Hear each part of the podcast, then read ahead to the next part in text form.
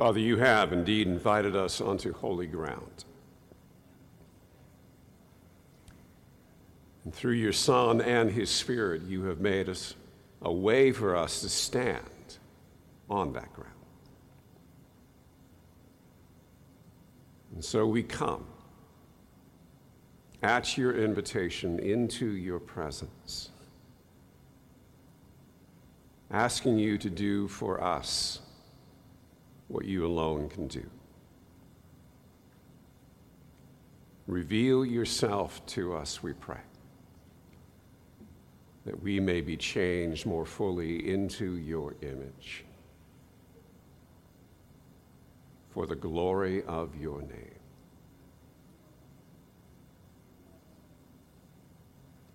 Lord, in your mercy. Hear our prayer.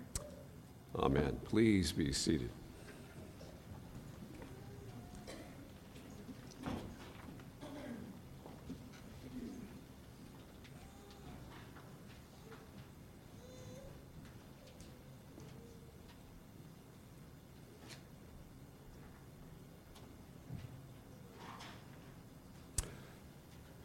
Hear these words of David one more time. Bless the Lord, O my soul, and all that is within me. Bless his holy name. Bless the Lord, O my soul, and forget not all his benefits. It's the beginning of Psalm 103. Uh, you might want to open up your text, your Bibles in the, the uh, seats in front of you. Turn to that psalm. Uh, it is indeed one of my favorites. Um, and when I say that, I actually I found myself saying that a lot this week, and I went, why is this one of my favorites? What makes it a favorite of mine? And it occurred to me uh, that is one of the few Psalms uh, that never fails to trigger me. I don't have to work at having a response to this psalm. I just have to read these opening verses and I have response. It comes innately to me out of this text. I don't have to work at it, it just When I read these words, I remember a 17 year old boy coming to experience forgiveness for the very first time. And it changed his life. I remember a 26 year old young man finally learning to find the courage to lay down the lordship of his own life and that too changed his life. Or of a man in his mid 40s uh, finding the, re- the joy of a renewal after a moral failure. And that too changed his life. When I read these words, those memories just flood back into my experience. when I read these words, it reminds me how life transforming the grace of God really is. And it triggers my own experience of thanksgiving and joy. It's a favorite. We stand on holy ground when God triggers us through His Word. Now, ironically, uh, this has been one of my favorite Psalms for a long time, but in 30 years of preaching, I have never preached on it. And so I thought, today is the day when I do that. And so, again, I'm going to ask you to open up the text. I just want to walk through this. It is a marvelous thing. There is so much more than simply the opening trigger for David. I think David was triggered by these things. Let's take a look at what he says. Note that it is indeed a psalm of David, and it, it, it really is an invitation to those who are listening to him. And the appropriate response of receiving the blessings of God, says David, is to bless God in return. That's just part of the deal. When you are blessed, you want to say thanks for the blessing. And so you return that blessing. So that's what he says. He says, he talks to himself and says, Bless the Lord, O my soul. You, soul, you do this now. I need to do this now. And he says, And I want to do it with all that I am and all that I have, with all that is within me. Every aspect of my being, my body, mind, soul, heart, you name it, all of me needs to learn how to bless this one who has so richly blessed me. Bless the Lord, O my soul, and all that is within me. Bless his holy name. Bless him for being who he has revealed himself to be. The story of the burning bush, which is why this psalm is set today, because that's where the name, the Lord's name, was revealed first to his people. Bless him for being who he is. And then he goes on, but also bless him for what he has done. Bless the Lord, O my soul, and forget not all of his benefits. Forget not all of his benefits. David simply picks up on the basic principle of the scriptures that you and I come to know God only as He acts on our behalf. God reveals Himself in the act of redeeming us. That's what we learn from the burning bush, is it not? God comes down to Moses to reveal himself, to give of his name to this man, because he is about to redeem his people. If God does not act, if God does not speak, we do not know and cannot come to love this one. So David says, Yes, bless him for who he is, and we know who he is because of what he has done and done for us. It's a remarkable thing to think about, but God has indeed revealed himself to us, even as he has acted for us, all of his benefits. And then what are those benefits? Well, he lists them, at least a number of them.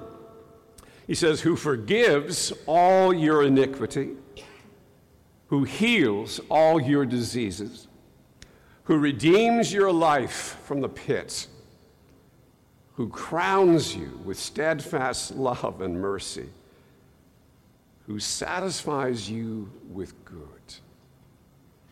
so that your youth is renewed like an eagle's. Now, I used to think that that was simply a random list. That David is saying, well, what are the benefits? Well, there's this, there's that, there's that over here. Who knows? There's so many. But as I looked at it this week, I went, you know what? This is not a random list. This is somewhat a sequential list, and indeed a comprehensive list of the act of redemption. It really is. It's remarkable that we think of David as, as a poet, but he is a deep theologian. This, he says, is what God has done for us. This is what we have benefited. And listen to it again. He says, God is the one who forgives all your iniquity. The beginning of redemption is our experience of forgiveness. God deals with our sin and he tells us that he's dealt with our sin. And when we hear that news, we know we are forgiven. Right? We experience his forgiveness, that God somehow has broken through the alienation that our sin has caused. Our isolation, our cutting off from Him, the source of our life. God, David says, the first benefit is that He has found a way to forgive us and therefore has ended the isolation, ended the alienation. We are brought back into His presence. Wonderful news, right? Wonderful news. It begins with our experience of forgiveness. We know we are on holy ground. We are brought back into the presence of this holy God. But he goes on. He says, God then heals all of our diseases.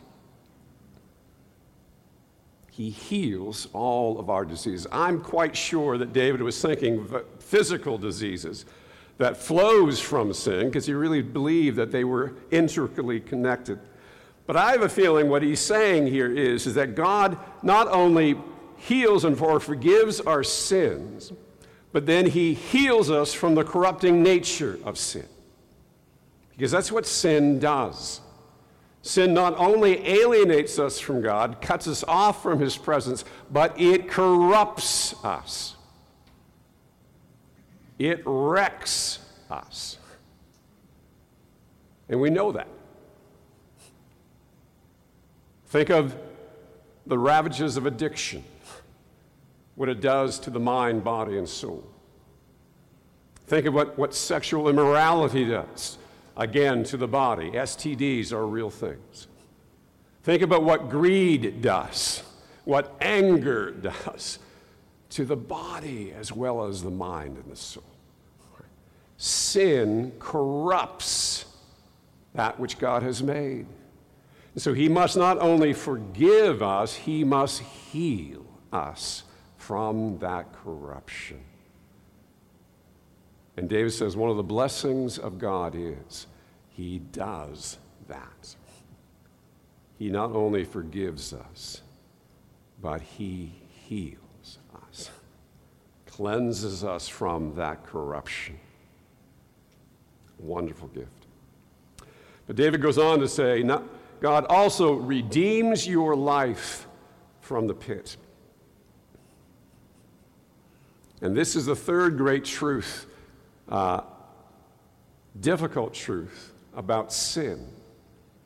It not only alienates us from God, it not only corrupts us in our own mind, body, and spirit, but it in- inevitably enslaves us. Because sin is not simply my personal choice or my personal failing. Sin in the scriptures is the power of evil. It is an external power that has power, exerts power, exercises power over us who are complicit with it through our own sinfulness.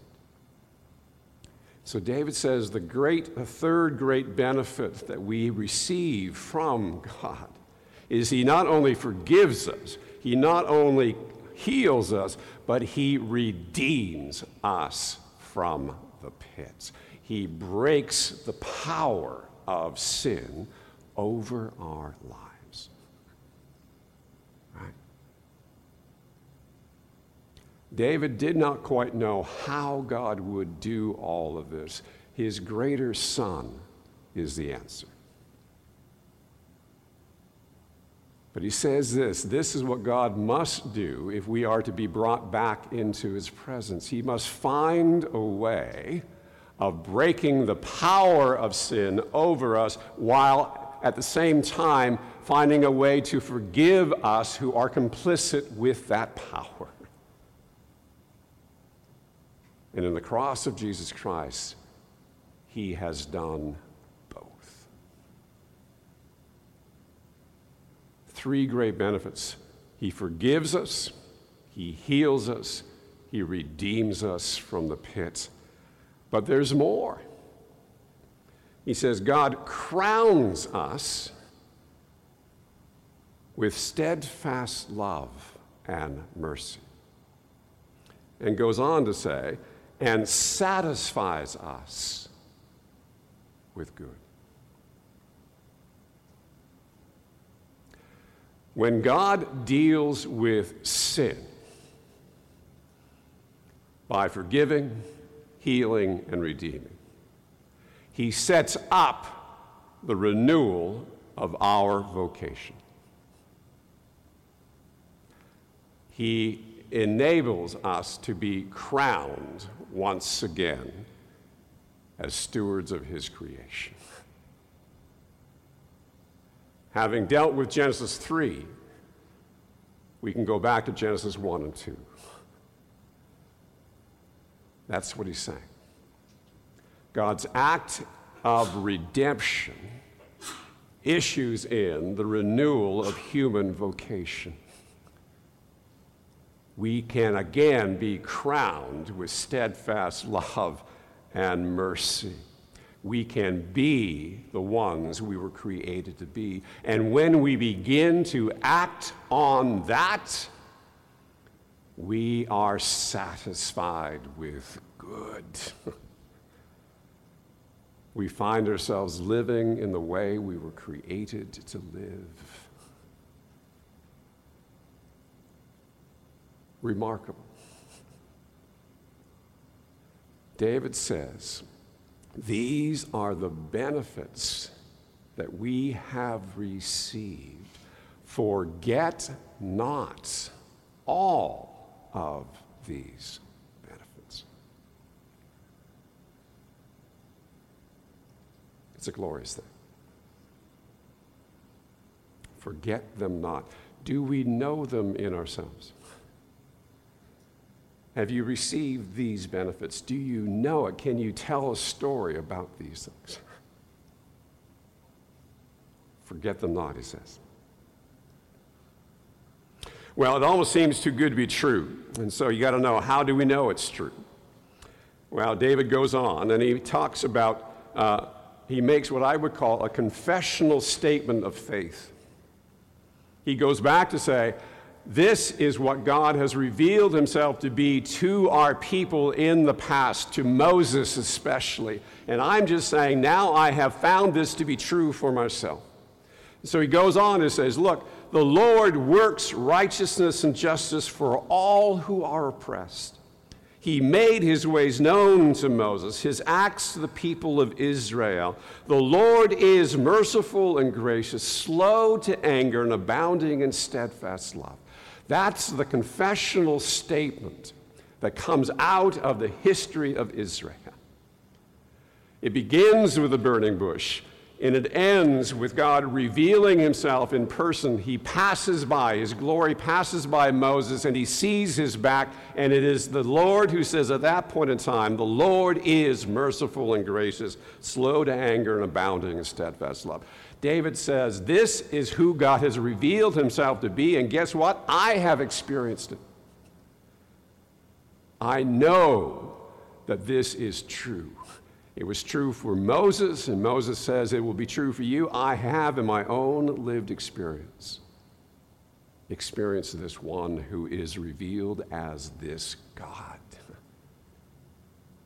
He goes back again to the confessional statement of his people. But he doesn't stop there. He goes on to make what I would call a personal statement in verses 9 through 18. He goes into the third person here. And he says this to begin with He will not always chide, nor will he keep his anger forever. He does not deal with us according to our sin. Now, how does David know that? He's encouraging those who are reading the psalm or singing the psalm, because it would be sung in Israel. How does he know this? He's saying, Look, this could be true for you. And the only reason I can come up with is because it has become true for David. I have a feeling that he is writing this psalm because he has just come out of one of those amazing experiences of being forgiven. It may have been after his time with Bathsheba in Psalm 51, I don't know. It may have been after some kind of other falling or failing in life. He speaks a lot about his failings and then he prays them, puts them into song. He's doing the same thing here. David has come out of a period of life where he had indeed sinned and has now experienced forgiveness, healing, and redemption. He finds himself recrowned and being satisfied with his role within the story of creation. And he says, I have found this to be true for myself. It can be true for you. He is saying that so we might hear that and experience it with him. He goes on to say, As high as the heavens are above the earth, so great is his steadfast love with those who fear him. As far as the east is from the west, so far has he removed our transgressions from us. As a father shows compassion to his children, so the Lord has shown compassion to his children. You and I, he says, can know this for ourselves. It can be true for us even this day. But note that even as David issues this invitation, sort of makes this argument, he defines our rightful response to the blessings of God. He refines, defines the contours of our renewed vocation. Take note of this. Three times in these few verses, David speaks about those who fear him. That phrase those who fear him. In verse 11, he says, So great is his steadfast love on those who fear him. It's not on those who do not, he says. Or verse 13, as a father shows compassion to, to his children, so the Lord shows compassion to those who fear him. And again in verse 17, but the steadfast love of the Lord is from everlasting to everlasting, again, on those who fear him. Three times in four verses, six verses. And then he defines what that fear looks like in verse 18. To those who keep his covenant and remember to do his commandments. So, there, he says, is the essence of our rightful response. We are to, out of these experiences of blessing, to fear the Lord. And then the contours of our renewed vocation. We are to keep his covenant and to do his commandments. And those two things go together. It is the fear of the Lord that alone will lead to the keeping of covenants and the doing of commandments.